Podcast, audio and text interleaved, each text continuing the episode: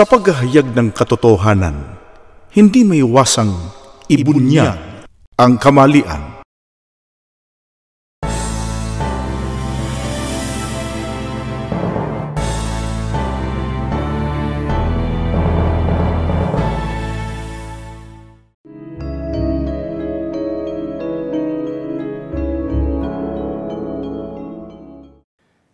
Mga kaibigan, muli pong sumasa inyo ang programang ito ng Iglesia ni Cristo, ang pagbubunyag. Nawa po ay samahan nyo kaming muli sa kabuuan ng gagawin naming pagtalakay. Ang Biblia po o ang banal na kasulatan ay naglalaman ng maraming mga propesiya o hula. Isa po sa mga ito ay ang tungkol sa apostasy o pagtalikod sa pananampalataya ng unang Iglesia ni Cristo noong unang siglo. Ibinabala na po ng Panginoon Kristo at maging ng kanyang mga apostol ang tungkol sa mga magtatalikod sa pananampalataya sa mga unang Kristiyano at ang katuparan ng naganap na pagtalikod sa pananampalataya ng mga kaanib sa unang iglesia ay ang Iglesia Katolika Romana, ang iglesyang kinagisdan po ng nakararami. Mga kaibigan, mayroon nga po bang ibinabala ang mga apostol na magliligaw o magtatalikod sa unang iglesia ni Kristo? Pakinggan natin ang nakatala dito po sa aklat ng mga gawa ng mga apostol. Sa gawa 20.30, ganito ang ating mababasa. Mula na rin sa inyo'y lilitaw ang mga taong magsasalita ng kasinungalingan upang mapasunod ang mga alagad at sa gayoy mailigaw sila. Mga kaibigan, napakalino po nang narinig natin na ibinabala ni Apostol Pablo na magmumula sa mga kausap niya noon ang magliligaw o ang magtatalikod sa iglesia. Sino po bang mga ito ayon kay Apostol Pablo? Sila niya ang mga taong magsasalita ng kasinungalingan, hindi po ng katotohanan, magsasalita ng kasinungalingan upang mailigaw o maitalikod ang mga alagad. Eh bukod po kay Apostol Pablo, mga kaibigan, sino pa po ang nagbabala? Ukol sa mga tagapangaral na magtuturo ng kasinungalingan, magtatalikod sa unang iglesia. Pakinggan natin ang pahayag naman ni Apostol Pedro. Dito po sa kanyang ikalawang sulat, ikalawang Pedro 2.1. Noong una, lumitaw sa Israel ang mga bulaang propeta. Sa inyo naman, may lilitaw na mga bulaang guro. Gagamitan nila ng katusuhan ang pagtuturo ng mga aral na makasisira sa inyong pananampalataya. Itatakwil nila ang Panginoong nagligtas sa kanila, kaya't biglang darating sa kanila ang kapahamakan. Mga kaibigan, ito naman ay pahayag ni Apostol Pedro. Ibinabala niya noon na sa loob din ng unang iglesia, lilitaw ang mga bulang guro na magtuturoan niya ng mga aral na makasisira sa pananampalataya ng mga alagad. Ano po ang tawag ng ating Panginoon Kristo sa mga taong magliligaw o magtatalikod sa kanyang mga alagad? Pakinggan natin ang pahayag mismo ng ating Panginoon Kristo dito po sa Mateo 24.11. At magsisibangon ang maraming bulaang propeta at kanilang ililigaw ang marami. Mga kaibigan, narinig po natin, mga bulaang propeta ang tawag ng Panginoon Kristo sa mga magliligaw o magtatalikod sa kanyang mga alagad. Silaan niya ang magtuturo ng mga aral na kasinungalingan na ikatatalikod ng unang iglesia sa tunay na pananampalataya. Paano pa po makikilala ang mga bulaang propeta bukod sa magtuturo sila ng aral ng kasinungalingan? Aral na kalaban ng katotohanan o ng mga salita ng Diyos na nakasulat sa Biblia. Pakinggan natin dito pa rin sa Mateo. Ang babasahin natin ay nakatala sa 7.15.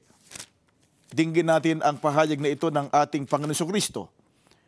Mangag-ingat kayo sa mga bulaang propeta na nagsisilapit sa inyo na may damit tupa, datapwat sa loob ay mga lobong maninila.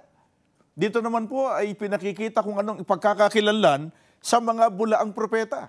Sila ang wika ay nakadamit tupa.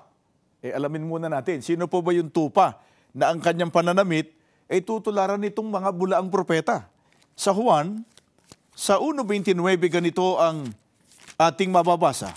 Nang kinabukasan ay nakita ni Juan si Jesus na lumalapit sa kanya at sinabi, Narito ang kordero ng Diyos na nag-aalis ng kasalanan ng sanlibutan. Ang tinutukoy po ng binasa natin na kordero o tupa ay ang ating Panginoon Kristo. Kaya ang tanong natin kanina, sino ho yung tupa? Natutularan ang kanyang pananamit ng mga bulang propeta. Tutularan po nila ang pananamit ng ating Panginoon Kristo. Sila pong ibinabala ng ating Panginoon Kristo na magtatalikod sa pananampalataya sa kanyang mga alagad. Tanong mga kaibigan, may lumitaw nga bang mga tagapangaral, mga tagapanguna ng relihiyon na tumulad sa pananamit ng ating Panginoon Kristo, nagdamit tupa. Eh para hindi po tayo maparatangang nangaatake o kaya ay nagpaparatang, babasahin namin sa inyong aklat ng Iglesia Katolika, siyang inyong pakinggan ng aral na Katoliko sa pahina 195 ganito binabanggit dito, ang paring gayak sa pagmimisa ay nakakatulad ni Heso Kristo noong umakyat sa bundok ng Kalbaryo. Mga kaibigan, pinatutunayan po ng aklat katoliko na ito. Ang mga paring katoliko ang tumulad sa pananamit ng ating Panginoon Kristo. Kaya dito po ay kitang-kita natin ang katuparan ng mga bulang propeta na ibinabala ng ating Panginoon Kristo at maging ng mga apostol. Sila ng mga bulang propeta ang magliligaw o magtatalikod sa mga unang alagad o sa unang iglesia ni Kristo. Sila po ang mga paring katoliko. Ano po pong lalong nagpapatunay mga kaibigan? Ayon po sa mga apostol, ano po kaya ang gagawin ng mga bulaang propeta bukod pa po sa pagtulad sa pananamit ng ating Paniso Kristo? Ano pa ang kanilang napakalaking kasalanan? Pakinggan ninyo sa ikalawang Tesalonika 2.3 hanggang 4, ganito ang ating mababasa.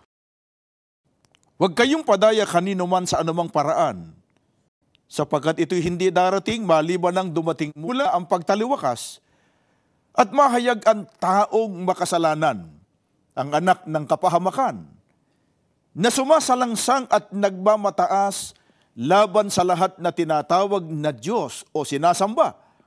Ano pat siya'y nauupo sa templo ng Diyos na siya'y nagtatanyag sa kanyang sarili na tulad sa Diyos.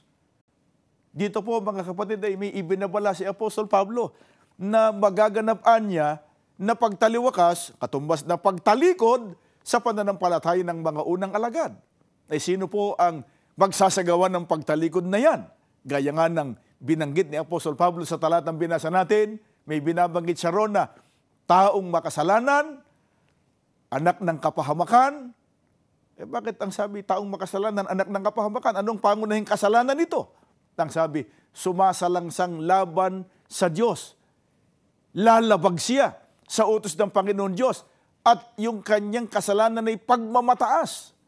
Gaano kataas? Sipin ninyo, ang sabi ng Apostol Pablo, itatanyag ang wika nila, ang kanilang sarili, tulad sa Panginoon Diyos. Mga kaibigan, may aral po ba na kapag ka sinalangsang o nilabag ng tao, ang katumbas ay nakikitulad siya o nakikipantay siya sa ating Panginoon Diyos? Biblia muling babasahin natin sa Mateo 23, ang talata ay 9, ganito ang ating mababasa. At huwag ninyong tawaging inyong ama ang sino mang tao sa lupa sapagkat iisa ang inyong ama sa makatidbagay siya na nasa langit.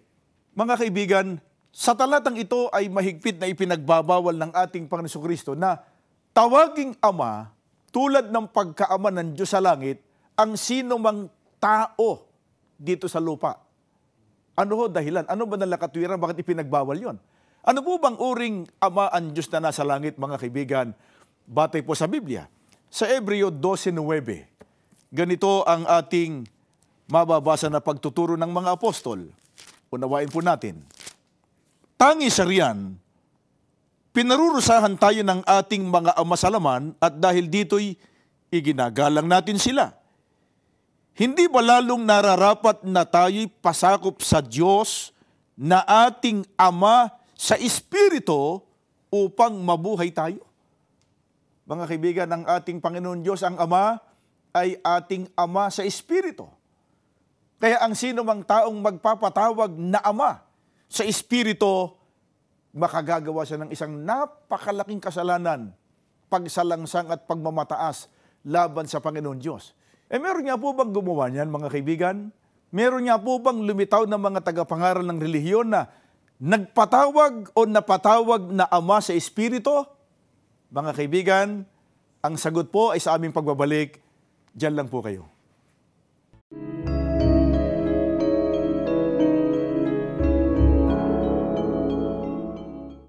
Mga kaibigan, kayo po ay patuloy na sumusubaybay dito po sa programa ng Iglesia ni Cristo, ang pagbubunyag. Ang tinatalakay po natin ngayon ay ang tungkol sa ibinabala po ng hula o ng propesiya ng Biblia tungkol po sa magtatalikod sa unang iglesia. At gaya nga po ng binasa nating pahayag ng mga apostol na may lilitaw ng mga bulaang propeta. Tinawag ng Panginoon Kristo sila na mga bulaang propeta, mga hindi tunay na tagapangaral, sapagkat sila nga ang magliligaw o magtatalikod sa kanyang mga alagad. Sila po ang magtuturo ng mga aral na kasinungalingan na ikatatalikod ng unang iglesia sa tunay na pananampalataya. At batay po sa ginawa nating pagtalakay sa unang bahagi ay ipinakita sa atin ng mga apostol ang ilan po sa mga ikakikilala sa mga bulaang propeta o mga tagapagturo na magtuturo po ng kasinungalingan. Gaya po ng binanggit na ang mga bulang propeta ay nakadamit tupa.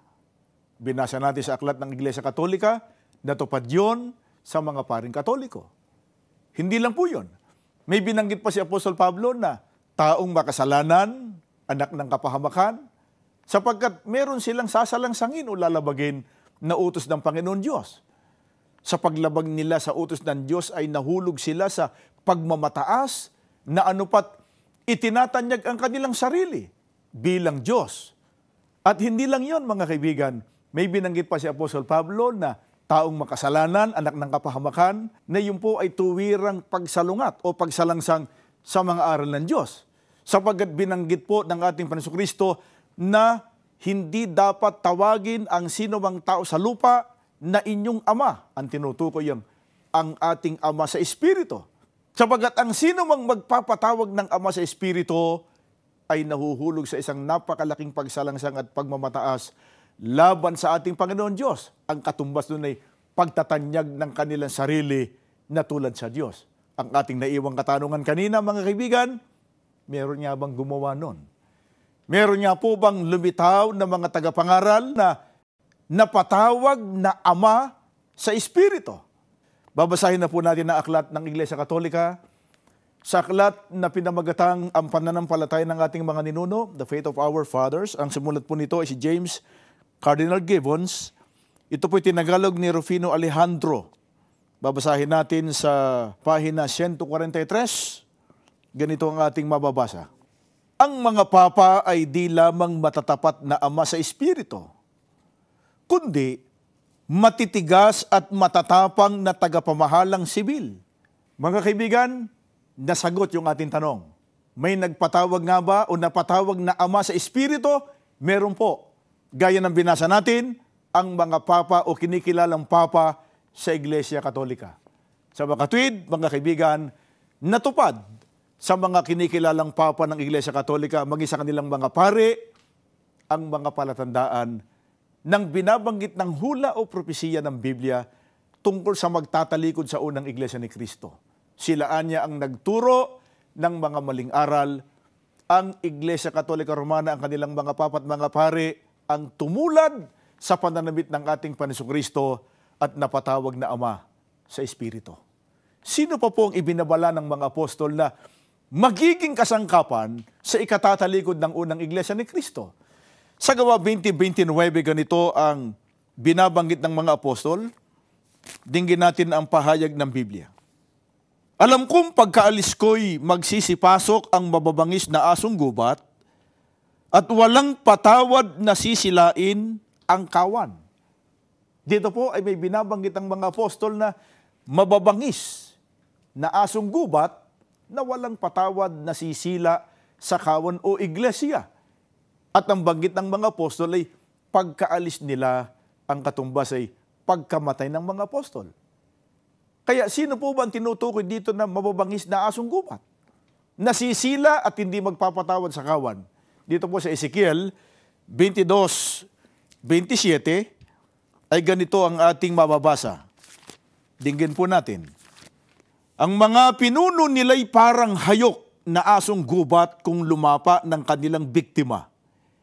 Sila'y walang awang pumapatay upang yumaman. Mga kaibigan, napansin po ninyo, tinawag ng Biblia na mga asong gubat ang masasamang pinuno, mga pinuno ang wika na walang sawang pumapatay. Tanong, sino pa po ang tinatawag din ng Biblia na asong gubat? Balikan natin ang nakatala dito po sa Mateo, sa 7.15. Ganito ang ating mababasa.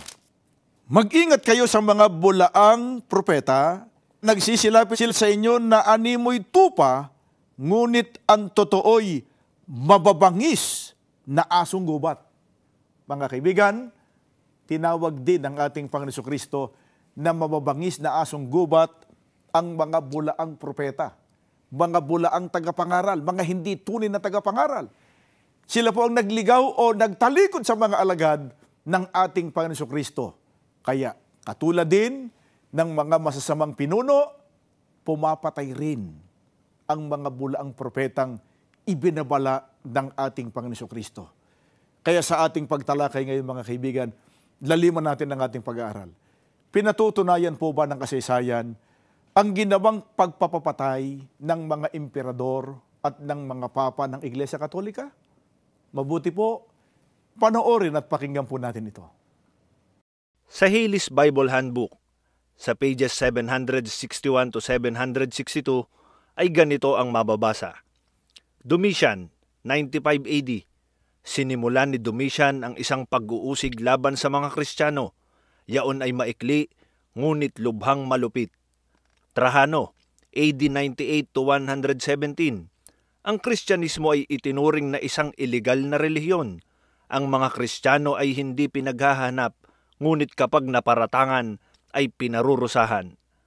Marcus Aurelius, 161 to 180, pinasigla niya ang pag-uusig sa mga Kristiyano.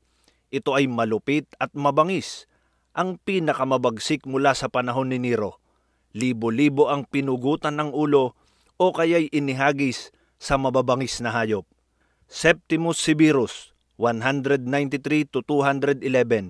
Ang pag-uusig na ito ay lubhang napakalupit. Decius, 249 to 251. Buong tatag na nakatalagang lipulin ang Kristyanismo. Valerian, 253 to 260. Higit na mabangis kaysa kay Decius. Nilayon niya ang lubos na pagkawasak ng Kristyanismo. Maraming mga lider ang pinatay.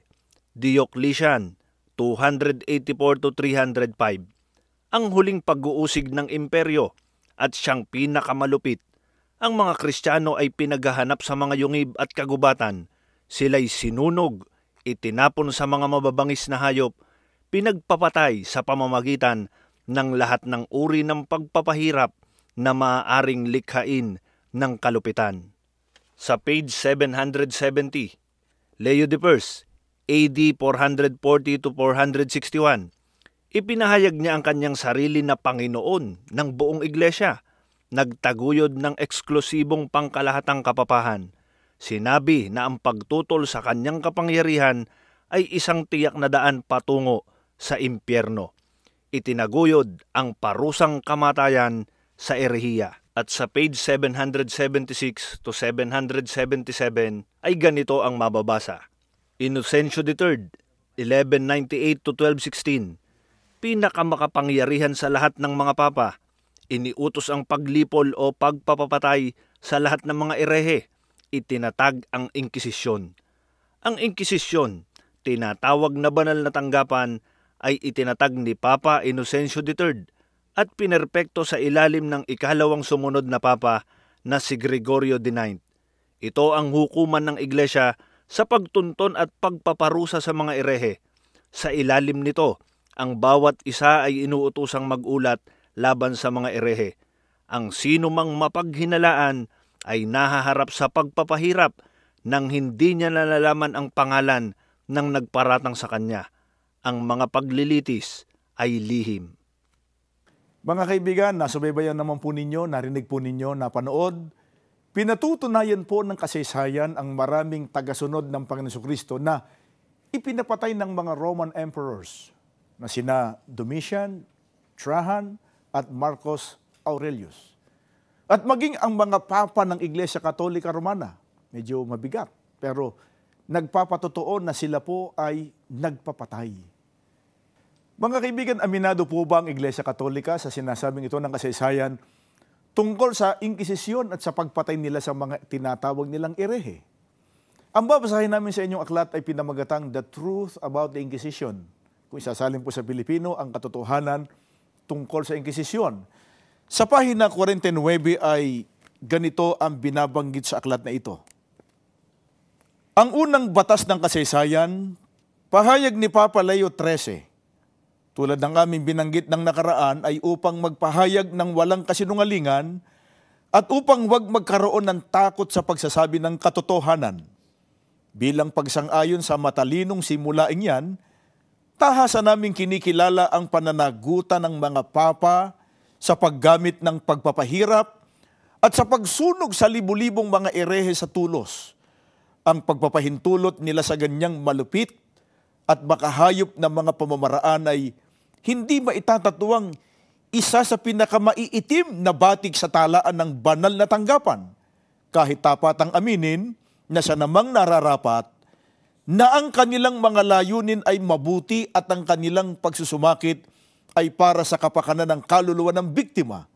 Hayaang manatiling pinaninindiganan na ang malupit at di makataong pamamaraan na ginamit ay hindi mapasusubalian. Mga kaibigan, dito po ay inaamin mismo ng mga otoridad katoliko na ang kanilang mga papa, papa ng Iglesia Katolika, ay tahasang nananagot sa paggamit ng pagpapahirap o torture, pati na ang wika sa pagsunog sa libu-libong tinatawag nilang mga erehe sa tulos. At aminado rin ang paring si Ginoong O'Brien na hindi anya mapasusubalian hindi anya maitatatwa ang malupit at di makataong pamamaraang ginamit ng Iglesia Katolika upang sugpuin ang tinatawag nilang irehiya o pagsalungat sa mga aral ng Iglesia Katolika. Tanong mga kaibigan, paano kaya naisagawa ng mga papa ng Iglesia Katolika ang ganyang pagpatay sa tinatawag nilang mga erehe? Diyan pa rin sa aklat na binasa natin, dito naman sa pahina 47, Ganito naman ang nakasulat. Pananagutan ng iglesia. Ang iglesia katolika ay hindi makaiiwas sa pananagutan ukol sa paggamit ng pagpapahirap ni sa pagsunog ng mga biktima sa tulos. Ang iglesia katolika sa katauhan ng kanyang mga puntipise, Papa, ang nananagot sa paggamit ng pagpapahirap. Ang malupit na gawain ito ay pinasimula ni Inocencio IV noong 1252. Pinagsisikapan ng Pontifice na ipagtanggol ang paggamit ng pagpapahirap sa pamamagitan ng pagtuturing sa mga erehe bilang mga magnanakaw at mamamatay tao. Paghalin tulad lamang ang kanyang tanging batayan. Ang batas na ito ni Inocencio IV ay muling pinairal at pinagtibay ni Alejandro IV noong ikatatlumpo ng Nobyembre 1000 259 at ni Clemente IV noong ikatatlo ng Nobyembre 1265. Ni hindi makaiiwas ang Iglesia Katolika sa pananagutan ukol sa pagpapasunog ng mga erehe sa tulos hanggang sa mamatay. Ang pagkukunwari lamang na ibigay ang biktima sa kapangyarihang sekular ay hindi makapaglilingid sa katotohanan ang mga papa ay paulit-ulit na nagpilit sa ilalim ng pagbabantang pagtitiwalag at pagbabawal sa mga pinuno na igawad ang parusang kamatayan sa mga irehe. Mga kaibigan, sana po napansin po ninyo. Nagawa ng Iglesia Katolika Romana na ipapatay ang mga tinatawag nilang irehe sa pamagitan anya ng pagbabanta ng Papa ng Iglesia Katolika sa mga pinuno ng pamahalaan noon na sila'y ipatitiwalag o kaya ay isa sa ilalim sa pagbabawal o interdict. Kung hindi ipatutupad ng mga ito ang parusang kamatayan sa tinatawag nilang mga erehe o sa mga taong sumasalungat sa aral o doktrina ng simbahang katoliko. Mga kaibigan, sa ginawa po nating pagtalakay na ito, ang lahat po ng palatandaang pagkakakilanlan sa mga nagtalikod sa iglesyang itinayo ng Panginoon Kristo noong unang siglo ay nakita nating natupad na lahat sa Iglesia Katolika Romana. Ano po dapat nating maunawaan dito? Hindi po maikakaila. Hindi po maikakaila na ang kanilang iglesia, ang Iglesia Katolika, ang naging bunga ng pagtalikod sa pananampalataya sa iglesyang itinayo ng Panginoon Kristo. Ito po dahilan mga kaibigan. Kaya ang Iglesia ni Kristo sa pangunguna po ng aming tagapamahalang pangkalahatan ng kapatid na Eduardo V. Manalo, inihahayag ang katotohanan ng itinuturo ng Biblia. Ano po ang aming banal na layunin? Anong malinis na hangarin ng Iglesia ni Kristo upang mabigyan ng pagkakataon ng mga tao na nahulog sa pagkadaya ng mga maling aral at ng mga bulaang tagapagturo para magawa po nila ang marapat at tamang paraan ng panunumbalik sa Panginoon Diyos sa ikapagtatamo ng kaligtasan pagdating ng dakilang araw. Mga kaibigan, gaya po ng madalas po niyong marinig sa programang ito, nasa ating pagpili po ang magiging kapalaran ng ating kaluluwa pagdating ng araw ng paghuhukom. Piliin natin na yakapin, tanggapin at sampalatayanan ang mga aral na itinuturo po ng Biblia alang-alang po sa ating ikaliligtas. Hanggang sa muli.